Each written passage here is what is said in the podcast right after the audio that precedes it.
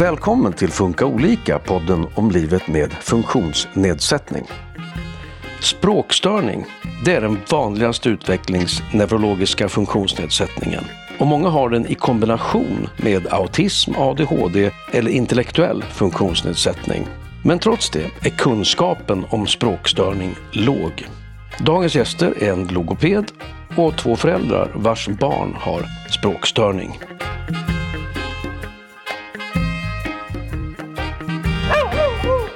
Jag heter Susanne Smedberg och med mig i studion befinner sig Jenny Sjöblom. Hej Jenny!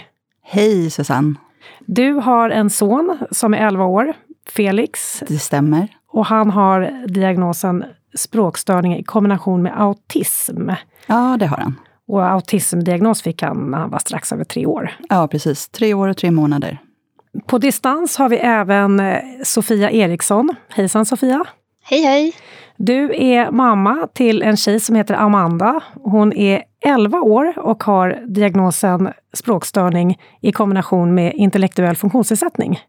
Ja, eller hon är 10 år, men precis, det stämmer. Och eh, hon fick sin IF-diagnos för ett år sedan, alltså när hon var 9 år. Via distans har vi också Åsa Mogren. Hej Åsa! Hej!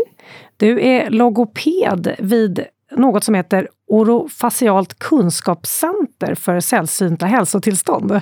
Precis, Munhåscenter i Göteborg. Och du har stor eh, kunskap om eh, språkstörning och även andra diagnoser. Jag börjar med att fråga dig då, vad är språkstörning?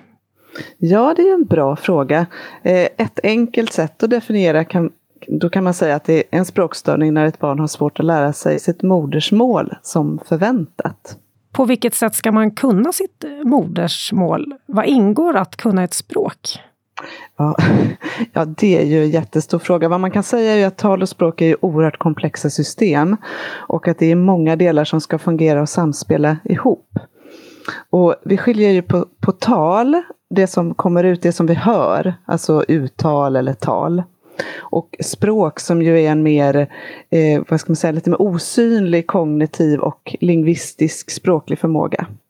Så det är en viktig distinktion mellan tal och språk kan man säga. Talat språk kräver att man kan styra munnen, alltså musklerna i munnen, artikulatorerna, så att man kan bilda de här språkljuden så att det blir ett förståeligt tal. Men ett förståeligt tal kräver ju också mer språklig förmåga i form av grammatisk eh, förmåga, ordförråd och kunskap om hur vi kommunicerar och samspelar och så. Och sen har vi också språkförståelsen då, att vi kan för, själva förstå talat språk.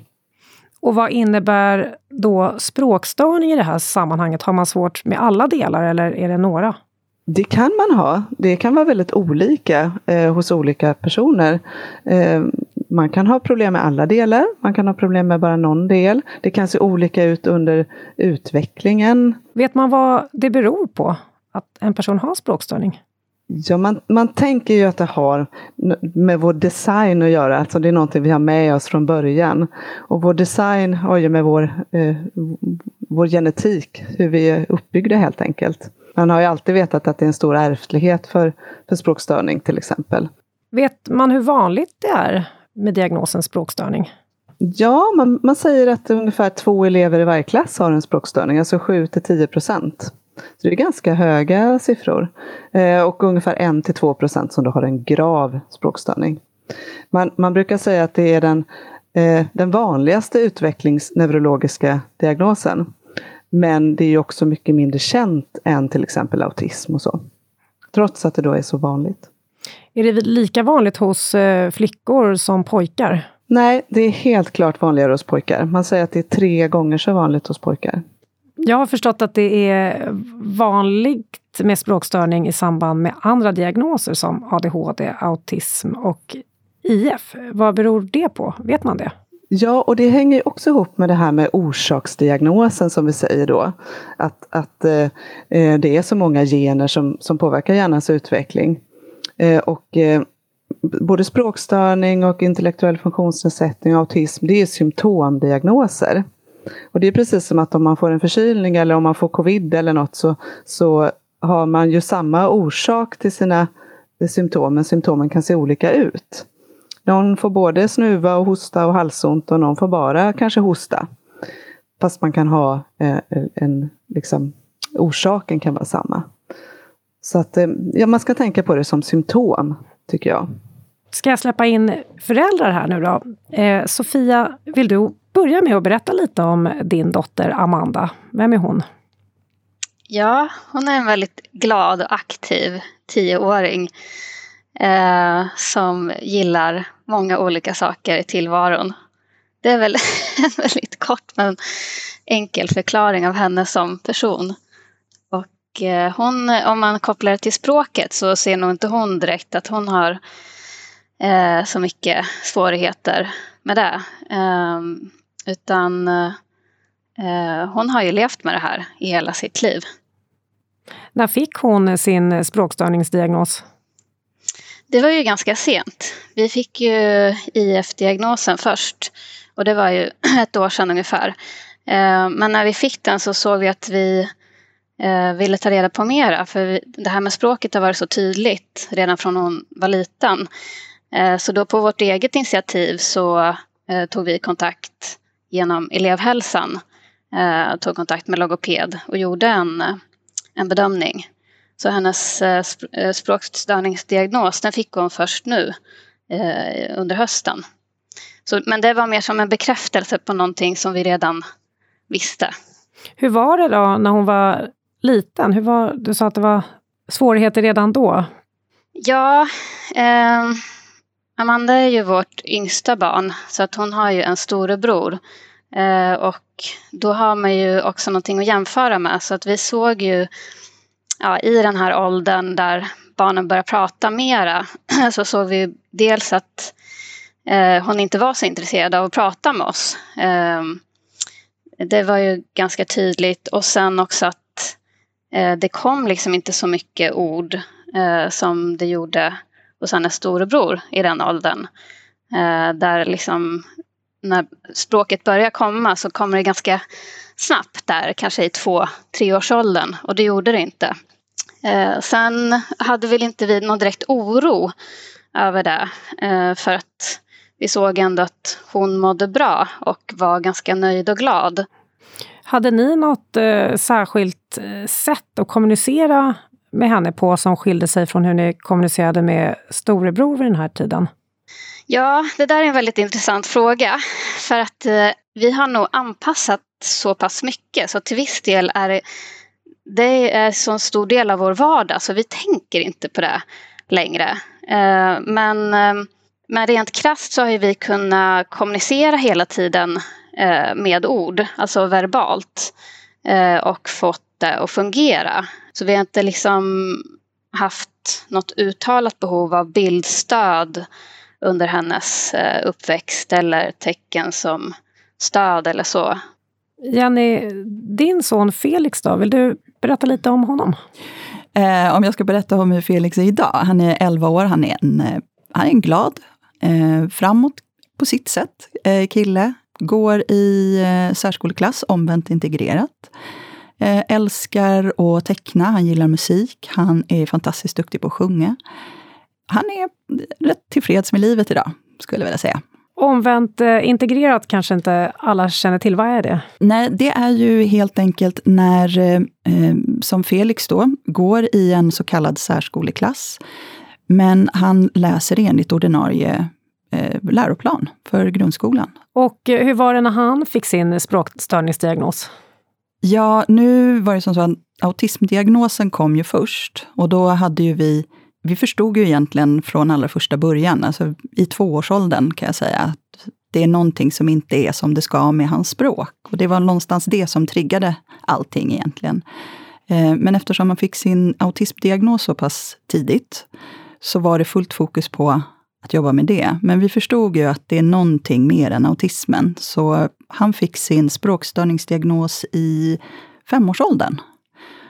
Så då kunde vi börja jobba lite mer eh, strukturerat med hur vi skulle hantera hans språkstörning, hur vi skulle kunna ja, hjälpa honom att utveckla sitt språk helt enkelt. Och hur var språket då när han var liten, innan han hade fått diagnos? Vad var det ni tyckte var annorlunda?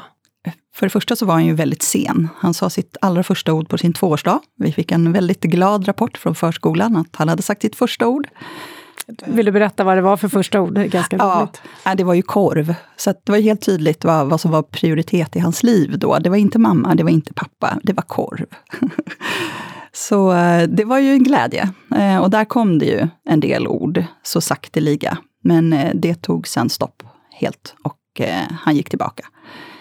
Och det har ju mer med, så att säga, hans autismdiagnos att göra, snarare än språkstörningen. Men i takt med att vi blev också bättre på att hantera hans autism och kunde jobba med hans vilja att kommunicera, så var ju det ett sätt för oss att också liksom uppmuntra hans språk. Vi började ju PEXA, alltså bild, olika typer av bildstöd. Vi hade ju ganska mycket scheman.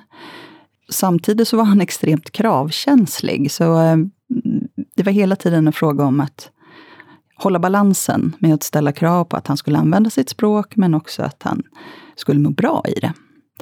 Men så sakteliga så eh, började det väl släppa. Så ja, framåt fyra årsåldern så kunde han väl ja, säga två, treordsmeningar.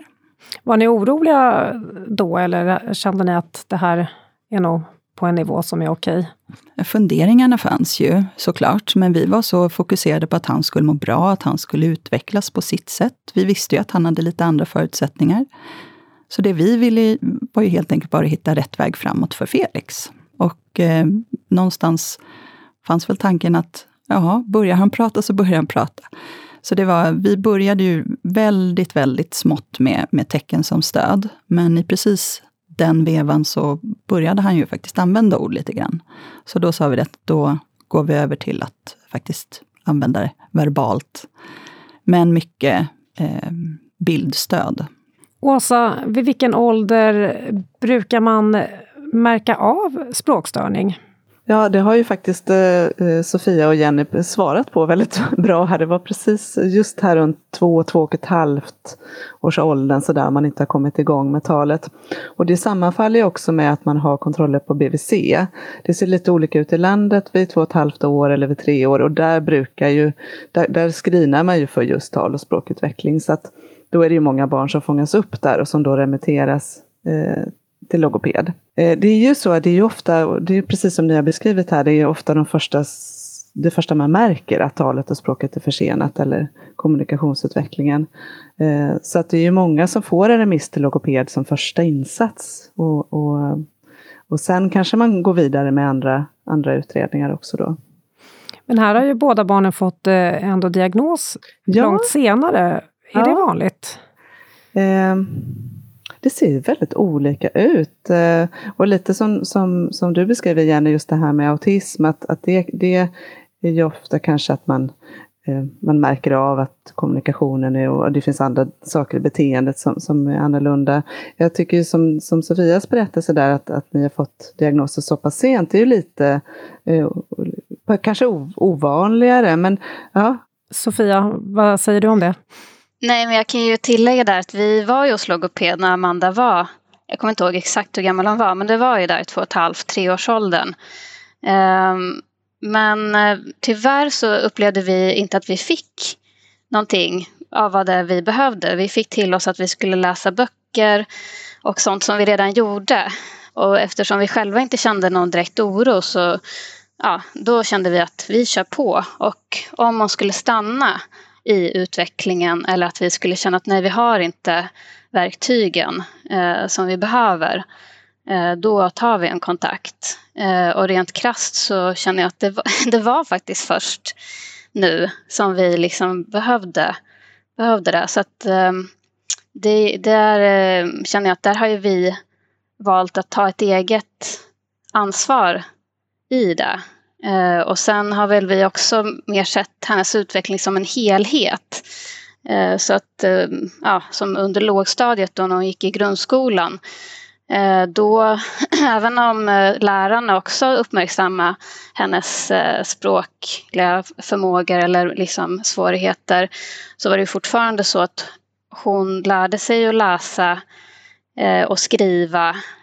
och vi kände att så här, men det, hon kanske inte förmår att liksom göra mer än så. Vi kanske ska vara väldigt nöjda med att vi fokuserar på eh, den här utvecklingen eh, just nu.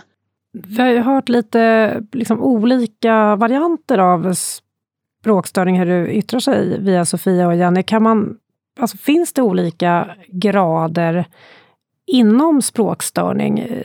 Det här är ju en jättestor diskussion inom vårt fält kan man säga, där det har svängt lite grann under olika årtionden hur man har sett på det. Och, och nu är man väl lite mer inne på inom forskningen att det kanske inte är så tydliga subgrupper som man tänkte, tänkte förr, utan att det är mer, det överlappar och, och det kanske är den här individuella variationen som vi var lite inne på tidigare. Däremot kan man ju säga att, att eh, när man då kommer till en logoped och man gör en utredning, då kan det ju hända att man får en sån här diagnoskod eller diagnos enligt våra diagnossystem. Och där finns det ju då eh, olika varianter eller olika subgrupper. Och en av de vanligaste kanske är det vi kallar för generell språkstörning, som ju då innebär att man har svårigheter med både språkförståelsen och den språkliga uttrycksförmågan och jag tycker man ska tänka det här med diagnoser som det är verktyg för skola och för logopeder och för andra att, att förstå vad man ska sätta in sina insatser. Räknas eh, dyslexi och stamning, är det en typ av språkstörning? Nej, egentligen inte. Stamning är definitivt inte en språkstörning. Det är en talflytstörning som påverkar talflytet. Sen är det lite, lite klurigare med dyslexi eftersom läs och skrivförmåga kräver ju många språkliga förmågor. Så att om man har eh, någon form av tal och språkstörning så är det ju väldigt vanligt att man får svårigheter även med läs och skrivutvecklingen. Och det är någonting som man behöver vara, tycker jag, förberedd och uppmärksam på i skolan. Men, men det brukar inte, det räknas liksom inte eh, klockrent in som en språkstörning. Men det finns ju absolut eh, liksom att det samexisterar och överlappar. Jenny, på vilket sätt skulle du säga att Felix påverkas av sin språkstörning? Ja, eh, hur han på... Jo, jag märker ju att det är ganska jobbigt för honom både att förstå ibland. Ju äldre han blir, desto mer komplex blir ju världen och desto mer komplex blir ju talet och det vi försöker förmedla. Så där märker jag att han lätt blir eh, trött, han orkar inte, han förstår inte och då stänger han ju av. Ehm, sen kan han ha svårt att uttrycka sig också på motsvarande sätt. Ehm, men han har ju haft en liten räddningsplanka eftersom han på något sätt har lyckats få engelskan som tar en liten genväg förbi hans eh, språkstörning i, i svenskan. Så det har nog varit en stor hjälp för honom. Hur, hur menar du då med engelskan? Ja, men han har... Äh, ja, sen väldigt tidigt så har han äh, haft sin iPad, han har äh, kollat mycket på Youtube, han kollar filmer och har ju snappat upp engelskan och är väldigt duktig idag. Eh, och väldigt tidigt, måste jag väl också säga, alltså var ju vi redan på förskolan, så använder han ju engelska ibland och det märks att han använder det som lite grann en trygghetsfaktor. Eh, det är lättare för honom att uttrycka sig på engelska. Är han i jobbiga situationer så tar han gärna till engelskan. Sofia, har din dotter också några sådana strategier? Nej, men jag sitter här och ler eftersom hon är ju också en fena på engelska. Eh, så vi har ju lite liknande erfarenhet eh, där. Nu har ju båda era barn eh, andra diagnoser också. Jag tänkte det, Åsa, hur nystar man i det här när man ställer diagnos, vad som är vad? Är det viktigt? Ja, vilken bra fråga. Eh, det här är ju naturligtvis inte helt lätt i praktiken. Och det är ju därför det är så viktigt, tycker jag, det här att jobba i tvärprofessionella team och också se helheten. Och, och sen också då Eh, försöka sortera i vad som, vad som hör till de språk, mer språkliga bitarna och vad som hör till andra, eh, andra bitar. Och jag tycker också att det är viktigt att tänka, lite som du är inne på här Sofia, med funktionsnedsättning, att den uppstår ju i en kontext. Du kan till exempel inte ha dyslexi i ett analfabetiskt samhälle. Vad som är en funktionsnedsättning, det styrs ju väldigt mycket av miljön. Eh, och jag tycker det är spännande när jag jobbar med, med träffat barn under alla dessa år så, så säger ju nästan alltid barn att andra barn har mycket lättare att förstå mig än vad vuxna har. Och det tycker jag är en sån här eh, tänkvärd, var, var, varför är det så? Men när man väl då ändå har fått diagnos, var börjar man jobba? Jag tänker att det beror på ålder jättemycket eh, vilken ålder man är och att det handlar väldigt mycket om att stimulera och stärka eh, språkutvecklingen eh, och jobba med kommunikationsutveckling. Så som jag tycker ni har beskrivit jättebra här Sofia och Jenny. Det handlar inte om det här att man specifikt ska sitta och träna liksom i en-till-en situationer och så, utan det handlar om att få så mycket stimulans och stöd och så i vardagen, hemma och i förskolan och så. Och där kan jag, där tänker jag att också olika föräldrar har olika eh, strategier och olika behov av stöd. Och det är ju jätteviktigt att man möter det, både den som vill, kanske inte behöver lika mycket stöd som du beskrev Sofia, att ni kände att ni klarade av att följa själva. Medan kanske andra föräldrar behöver mer coachning och eh, det, det, är ju jätteindividuellt. Jag tycker att, som jag har sett de, de senaste 10-15 åren kanske, så har man ju fokuserat mycket mer på det här med att erbjuda kurser till föräldrar. Och det tycker jag är en bra Både för att man som förälder då får träffa andra föräldrar och att man fokuserar på vad man kan göra i liksom miljön hemma när det gäller kanske alternativ kommunikation med tecken som stöd eller med bildstöd. Och, och det, om man, det finns två begrepp som jag gillar väldigt mycket från de här kurserna som handlar om att uggla och att räva. Och det du beskrev där Sofia var ju att räva, att vara lite smart, liksom. att försöka eh, locka fram till mer liksom, språk och mer, eh, locka fram mer potential. Liksom. Eh, och att uggla är ju då att man som, som eh, eh kommunikationspartner, som förälder då, att man har en responsiv kommunikationsstil. Stil, att man eh, har tålamod och är handlingsberedd och att man är liksom klok och inlyssnande. Vilka insatser brukar bli aktuella i förskola? Eh, ja, det är ju bra om det finns, tycker jag, eh, en, en specialpedagog eller en, en logoped som kan, kan handleda eh, förskolepersonalen. Just så att man ger en så bra kommunikationsmiljö som möjligt och att, att barnet får möjlighet att uttrycka sig så att man också minskar det här tröttheten som Jenny var inne på här och också frustration om man inte kan göra sig förstådd och så. Så att, att man ska försöka göra det, underlätta och kompensera så mycket som möjligt helt enkelt. Och att inte barnet som har ansvar, det tycker jag också är viktigt. Att det är liksom, man ska lägga så lite tyngd som möjligt på barnets axlar. Eh, det är kanske vi i omgivningen just som behöver vässa våra öron och underlätta eh, kommunikationen. Är det några andra insatser som kan vara viktiga som inte har med just det språkliga att göra för de här barnen? Och det kanske Sofia och Jenny är bättre på att svara på. Det, det kan ju vara ett, jag menar, man får ju ta allting utifrån. Man behöver ha en beredskap tänker jag för att kanske plocka in om det behövs en, göras en psykologutredning eller om man uppmärksammar andra saker, om det finns problem med motorik eller, eller om det, man kan behöva jobba kanske med gruppen, alltså med kompisrelationer och sådana saker som inte eh, specifikt handlar om det enskilda enskilda barnet. Så. Ehm, ett bra fungerande liksom, elevhälsoteam, både på förskola och skola. Och bra samarbete mellan skola och föräldrar och sådär. Hur var det för era barn på förskolan? De, ditt barn Jenny hade autismdiagnos. Vad hade ni för insatser där? Ja, vi hade ju... Eh, han hade en dedikerad resurs egentligen från treårsåldern. Eh, och i och med att vi då började med en autismdiagnos så eh, var vi också, ja, vi hade ju ett så här IBT, intensiv beteendeterapiprogram via Autismcenter för små barn här i, i Stockholm. Så att det var ju väldigt mycket fokus på honom, och han fick väldigt mycket stöd. Så hans eh, ja, vad ska jag säga, hans vardag blev ju väldigt mycket anpassad ut efter hans förmåga. Han gick på en väldigt bra förskola. Så mycket kan jag säga eh, och hade en väldigt bra resurs. Så vi är glada och det märktes ju på hans utveckling också. Men mycket anpassning, eh, även i storgrupp med bildstöd.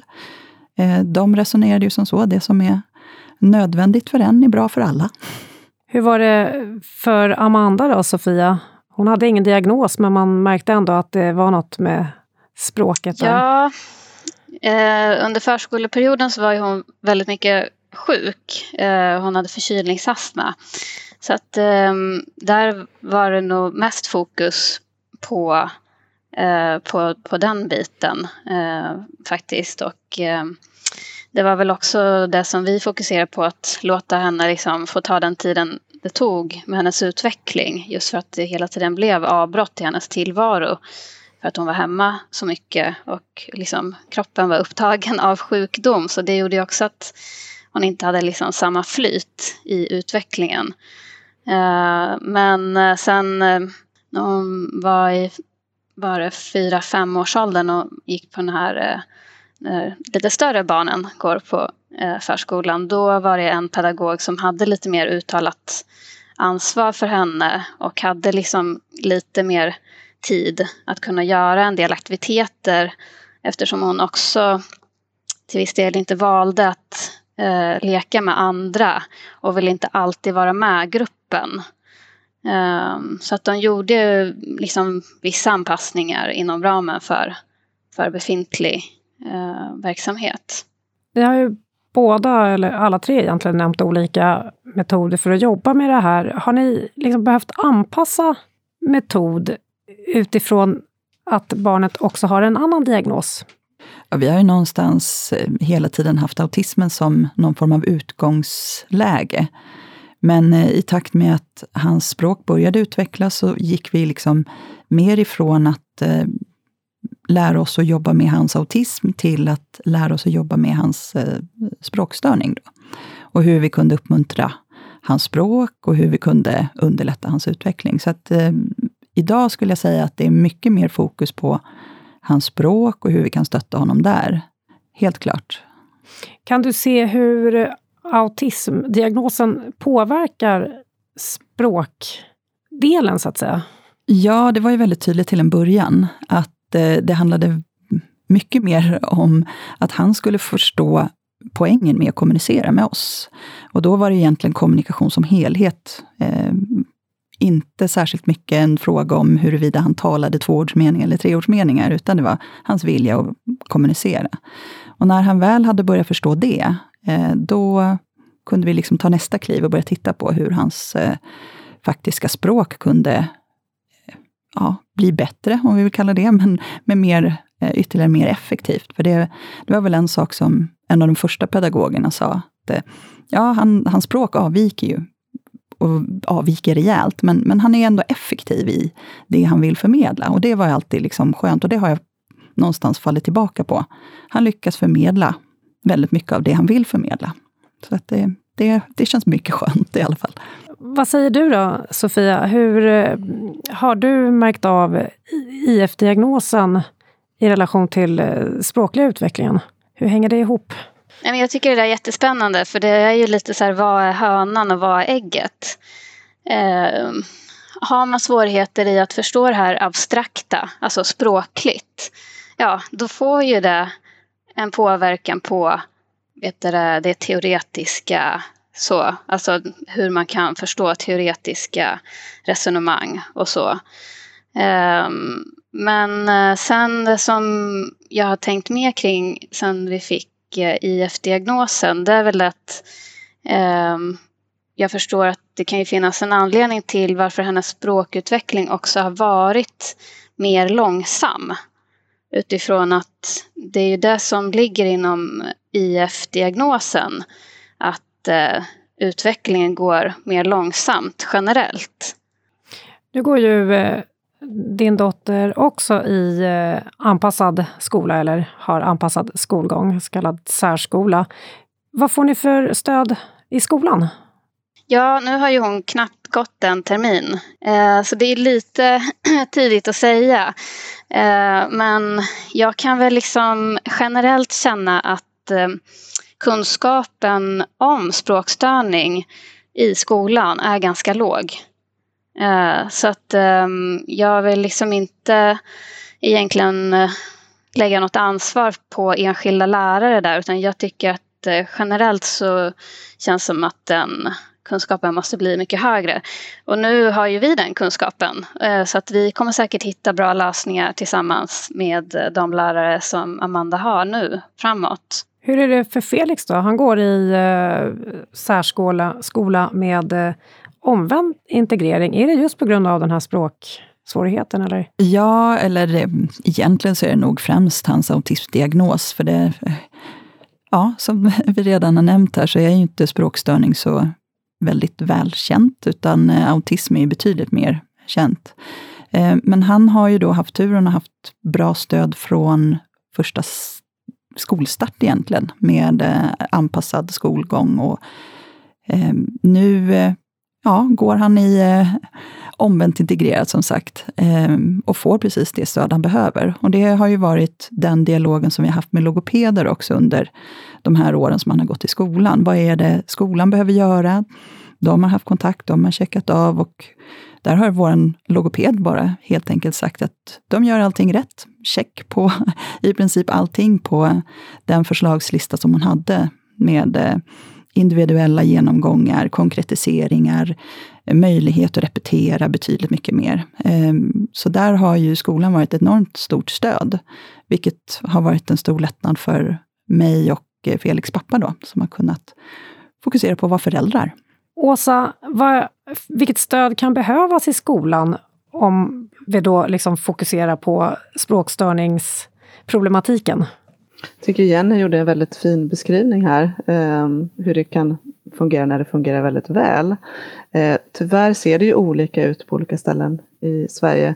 Och eh, just det här med kompetens hos personalen, kunskap och kompetens om språkstörning, även om läs och skrivsvårigheter faktiskt, även om den kanske är större, det vet vi att det finns brister.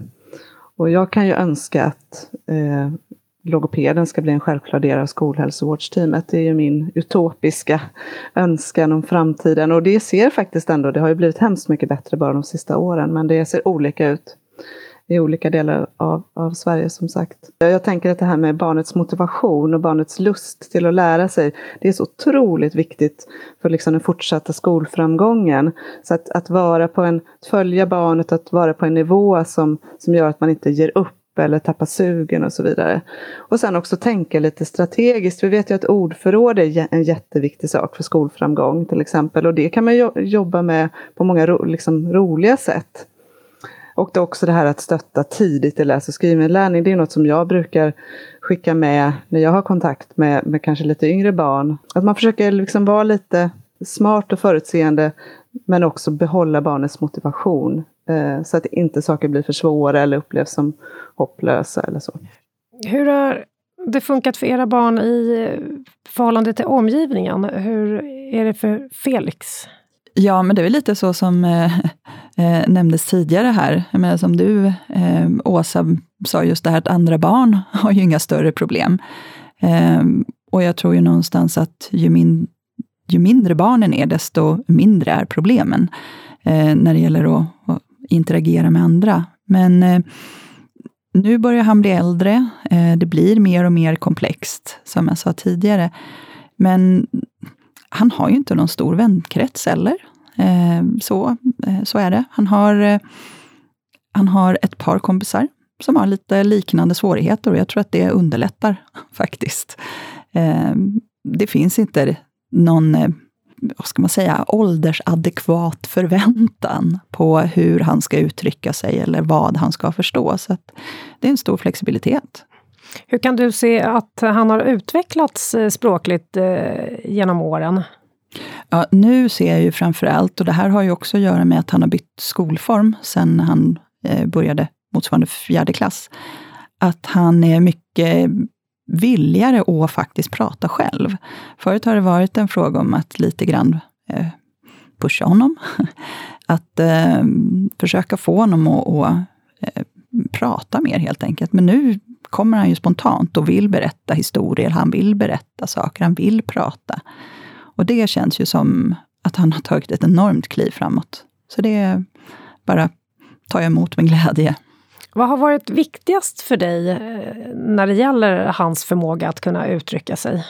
Det har ju handlat om att han ska kunna förmedla alltså hur han mår, vad, eh, vad han vill.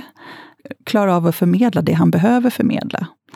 Och där är väl också en, en fråga för mig och hans pappa och någonstans också läsa av Eh, vad är det han klarar av och vad är det han kanske skulle vilja klara av? Det är inte alltid helt lätt. Sofia, på vilket sätt eh, påverkas eller begränsas Amanda i förhållande till omgivningen, skulle du säga? Ja, det beror ju på vad omgivningen har för förväntningar och liksom för förståelse av eh, vem hon är. Eh, sen är ju hon väldigt eh, social och nyfiken. Så att eh, jag tror det underlättar liksom i hennes eh, möjligheter att ändå få, få liksom folk att eh, kunna kommunicera med henne. Eh, hon är ganska bra på att styra vad hon vill prata om och kan liksom leda ett samtal eller kanske avleda andra från saker som hon inte förstår.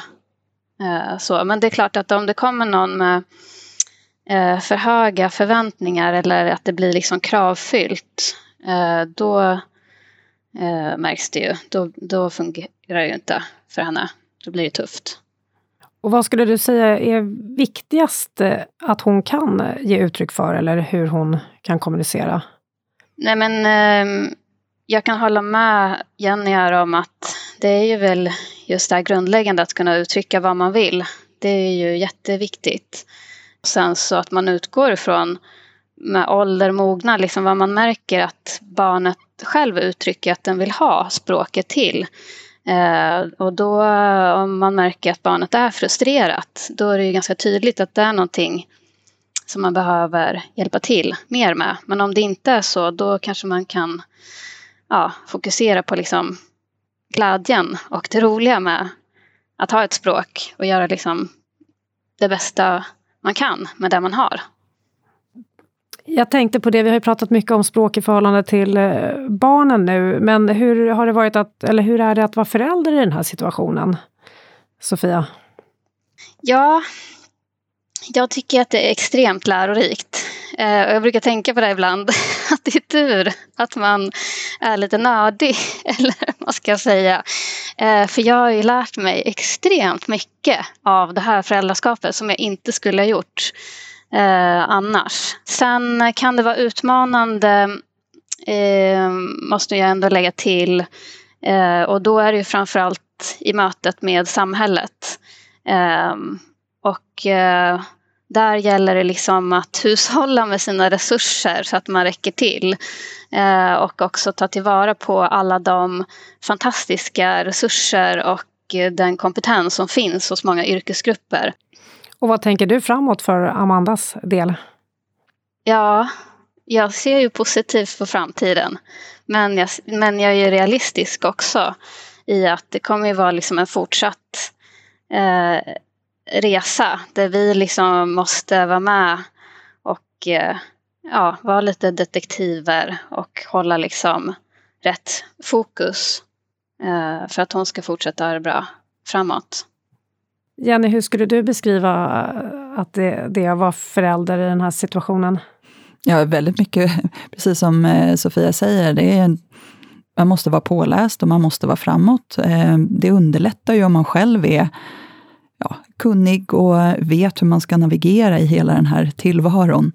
Eh, men sen har jag också lärt mig väldigt mycket, både om mig själv och hur jag ska förhålla mig till omvärlden och hur jag ska förhålla mig till Felix, och han är ju också storebror. Och det är, för mig har det handlat ganska mycket om att eh, ja, förstå att jag tar en sak i taget. Eh, jag har inget jättelångt tidsperspektiv. Eh, mitt fokus är att Felix ska må bra, att han ska utvecklas, att han ska få ja, de bästa förutsättningarna. Det, det är lite så jag känner. Och vad jag ser idag är ju en kille som mår bra och trivs ganska bra med livet och som har en bra relation med mig och med sin pappa och med sin bror och med människor i sin omvärld. Så att, ja, det, är så bra det kan vara just nu. Och eh, Åsa, vad, har du något tips till föräldrar som är i den här situationen? Jag, blir, jag är ju ofta så sjukt imponerad av föräldrar måste jag ju säga. Och det, Jenny och Sofia bekräftar ju verkligen det. Den här liksom eh, kompetensen som man, som man utvecklar. Eh, också tänker jag att man har naturligtvis olika förutsättningar. Det, det hjälper säkert att vara lite nördig som du säger Sofia. Det, eh, men just att, att det här att man blir expert på sitt barn och Eh, på många gånger kanske kämpa mot samhället som du säger Sofia, här med lite begränsade resurser både i hälso och sjukvård och i skola. Så, så det jag tänker är som ett tips, eller man ska säga, men det är ju att försöka hitta någon allierad, alltså just ta hjälp av de här professionella som det faktiskt finns ett väldigt stort engagemang och, och det tycker jag, även om det kan kännas eh, kanske lite tufft ibland, så, så det, det finns ju jättemycket eh, vilja och kunskap och så. Men att man kan behöva eh, få stöd och få coachning. Jag tänker, det jag ofta känner som min roll kan vara inte att berätta för föräldrar vad de ska göra, gör si eller gör så, utan också bekräfta det man faktiskt, ja, men, vi gör jättemycket bra saker. Du har berättat det här och det här och det är superbra, precis så ska du tänka. Alltså, eh, också med sin, att lita på sin intuition och våga, våga stå i den. Och också att inte ha dåligt samvete. Det ser jag också som en del i mitt jobb, att så lyfta av dåligt samvete.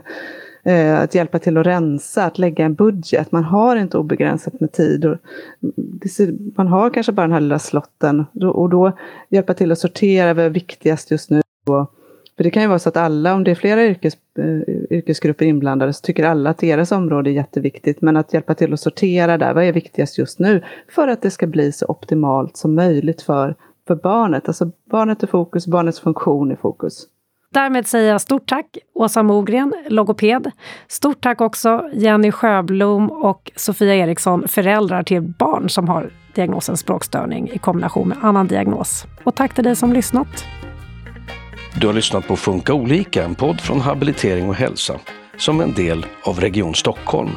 Det här var det sista programmet om språklig sårbarhet, men vi är snart tillbaka med nya avsnitt. Då delar tre ungdomar med sig om hur livet kan vara när man har lindrig IF. Vi hörs då!